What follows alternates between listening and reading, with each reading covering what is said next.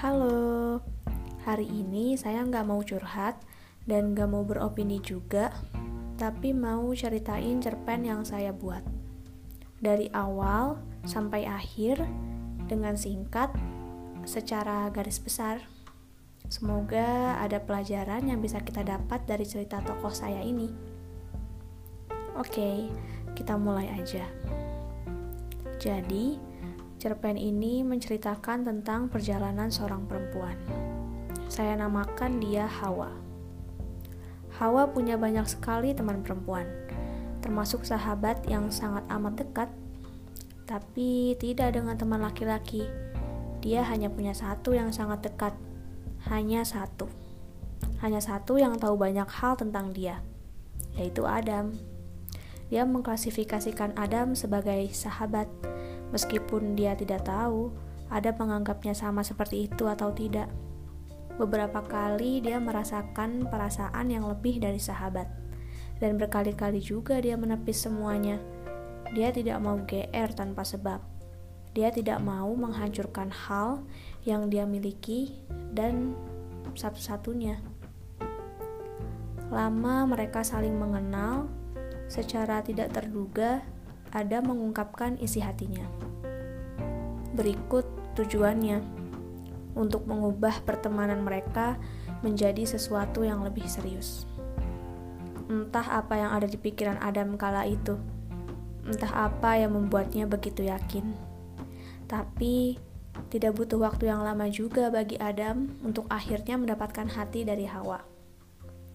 Mungkin karena sebelumnya Hawa sudah memiliki rasa, sehingga hal tersebut mempermudah jalan mereka untuk akhirnya sama-sama saling melangkah ke hubungan yang berbeda. Hawa sendiri juga sangat terkejut tentang bagaimana mudahnya dia membuka diri dan hati, padahal sebelum-sebelum itu sulit baginya untuk bisa membuka diri untuk lelaki lain. Mungkin terdengar klise, tapi itu yang benar-benar terjadi.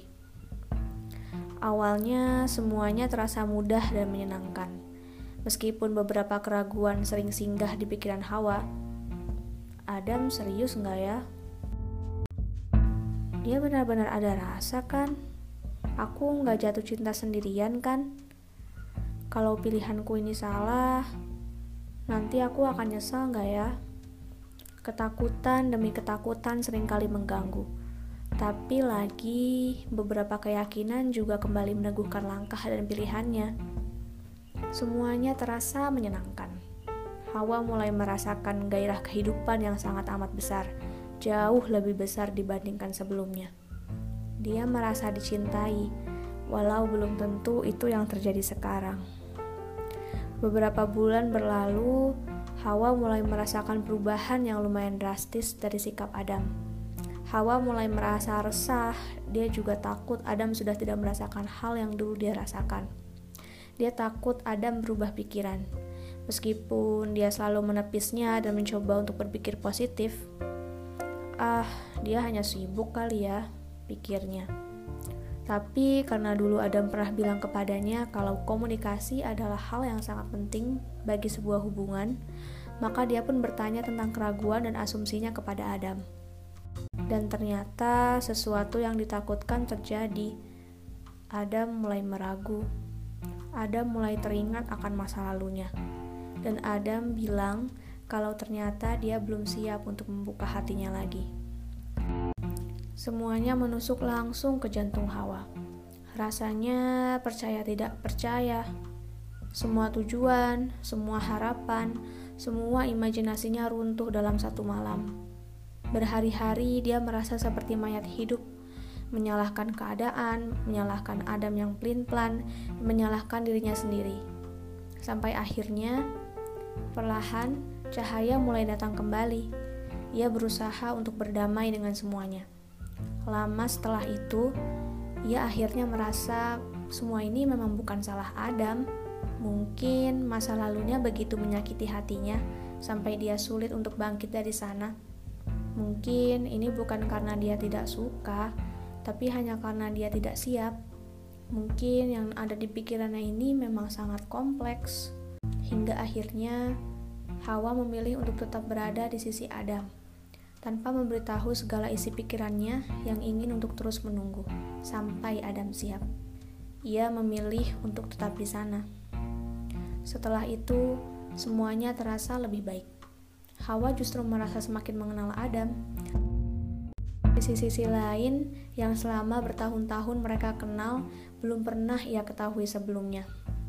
Hawa merasa hubungan mereka justru semakin menyenangkan, walau gelisah itu ada, walau resah itu sering kali menghampiri, walau tanpa sadar semuanya terasa toksik bagi hatinya sendiri.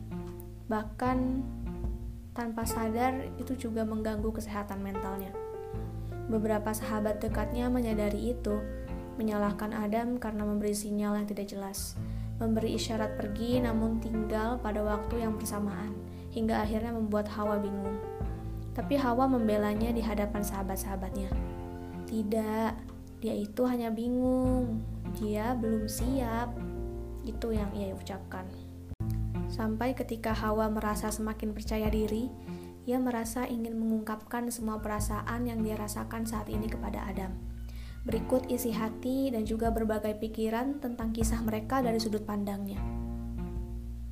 Tapi Adam tiba-tiba dingin, bahkan berbicara tentang ia yang mungkin tidak bisa bertemu dengan Hawa lagi setelah menanyakan beberapa hal, ternyata Adam sedang dekat dengan wanita lain. Mungkin ia sudah jatuh cinta dengan wanita tersebut, hingga kehilangan Hawa bukanlah masalah besar baginya. Hawa marah pada semuanya, merasa bodoh karena telah berasumsi banyak hal. Padahal mungkin kenyataannya adalah ia bukan tidak siap, ia hanya tidak merasa Hawa adalah orang yang tepat baginya. Air matanya tumpah ruah hari itu. Semua harapannya runtuh. Dia merasa kosong, seperti hilang arah, dan perasaan aneh yang sebelumnya tidak pernah ia rasakan.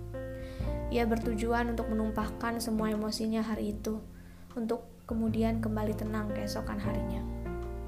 Keesokan harinya, untuk alasan yang dia tidak tahu jelasnya, dia merasa damai. Entahlah, mungkin berbagai kegelisahan dan asumsi yang dulu dia rasakan pada hubungannya yang tidak jelas dengan Adam sudah benar-benar sirna, sehingga menyisakan ketenangan. Karena walaupun sedih, tidak bisa dipungkiri, semuanya jelas sekarang. Tidak ada lagi asumsi, tidak ada lagi pertanyaan, semuanya sudah jelas. Beberapa hari setelah itu, dia semakin merasa damai terlebih setelah akhirnya merelakan dan mengikhlaskan. Ketika dia akhirnya menyadari kalau ya sudah, mungkin memang harus begini, mungkin mereka memang tidak berjodoh dan ya Adam juga berhak untuk bersama siapa pun. Dia pikir semuanya sudah baik-baik saja hingga tiba fase di mana dia mulai kembali mengingat beberapa kenangan random beberapa pembicaraan, obrolan di kala malam, beberapa tempat yang pernah mereka kunjungi bersama, semuanya dengan sekelibat singgah di kepala. Dan setiap ingatan tersebut muncul, dia merasakan rasa sesak di dada yang tidak bisa dideskripsikan. Setiap melihat sesuatu yang berhubungan pun, dia merasakan hal itu. Dia mendefinisikan hal tersebut sebagai traumanya. Satu hari dia merasa damai, dan satu hari yang lain dia merasa perasaan yang aneh dan sesak tersebut. Berbagai pertanyaan juga sering kali muncul. Apa aku memang tidak pantas? Bagaimana ya dia menilai aku sampai aku dibuang begini saja? Bahkan untuk dipertahankan sebagai teman pun tidak pantas dan tidak perlu. Sampai akhirnya dia sadar, damai tidak akan tercipta sebelum dia memaafkan dirinya sendiri. Dia sudah memaafkan Adam, bahkan berpikir kalau ini semua bukan salahnya. Tapi dia belum memaafkan dirinya sendiri. Dia menyalahkan dirinya sendiri yang tidak cukup untuk Adam. Dia menyalahkan dirinya yang tidak melakukan ini dan itu untuk Adam. Dia menyalahkan dirinya sendiri yang berasumsi banyak hal dan menduga-duga apa yang ada di pikiran Adam. Juga menduga-duga hal yang mungkin akan terjadi jika dia melakukan ini dan itu. Banyak sekali hal dari dirinya yang dia salahkan akan kisah ini Sampai akhirnya semua damai itu sulit tercipta. Damai yang benar-benar damai.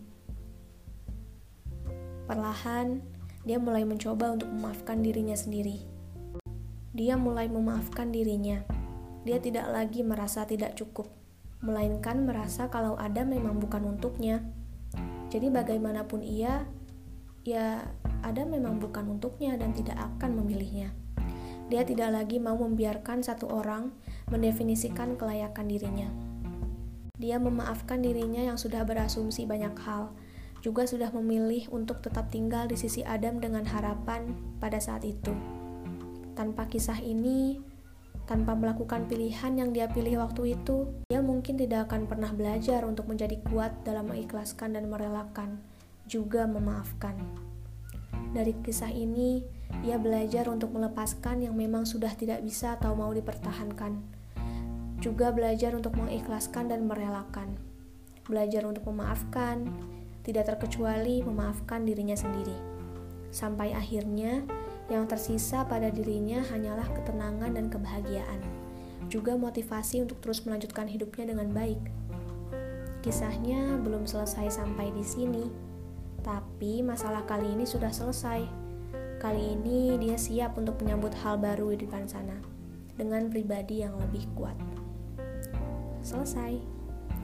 Dari kisah ini kita mungkin bisa belajar bahwa memaafkan diri sendiri juga perlu sesuatu yang sering diabaikan oleh banyak orang.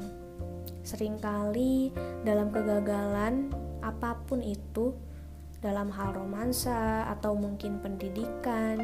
Misal kalian tidak diterima di Universitas X, kalian jadi menyalahkan diri sendiri terlalu keras, merasa tidak berguna mungkin, sampai akhirnya kalian merasa tidak cukup dengan diri kalian sendiri dan berbagai penyesalan akan hal A dan juga hal B yang tidak kunjung selesai juga berdatangan.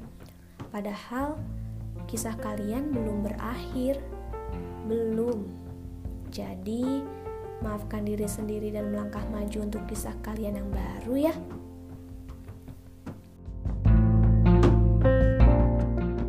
Semuanya menusuk langsung jatuh ke Semuanya menusuk langsung jatuh. Eh,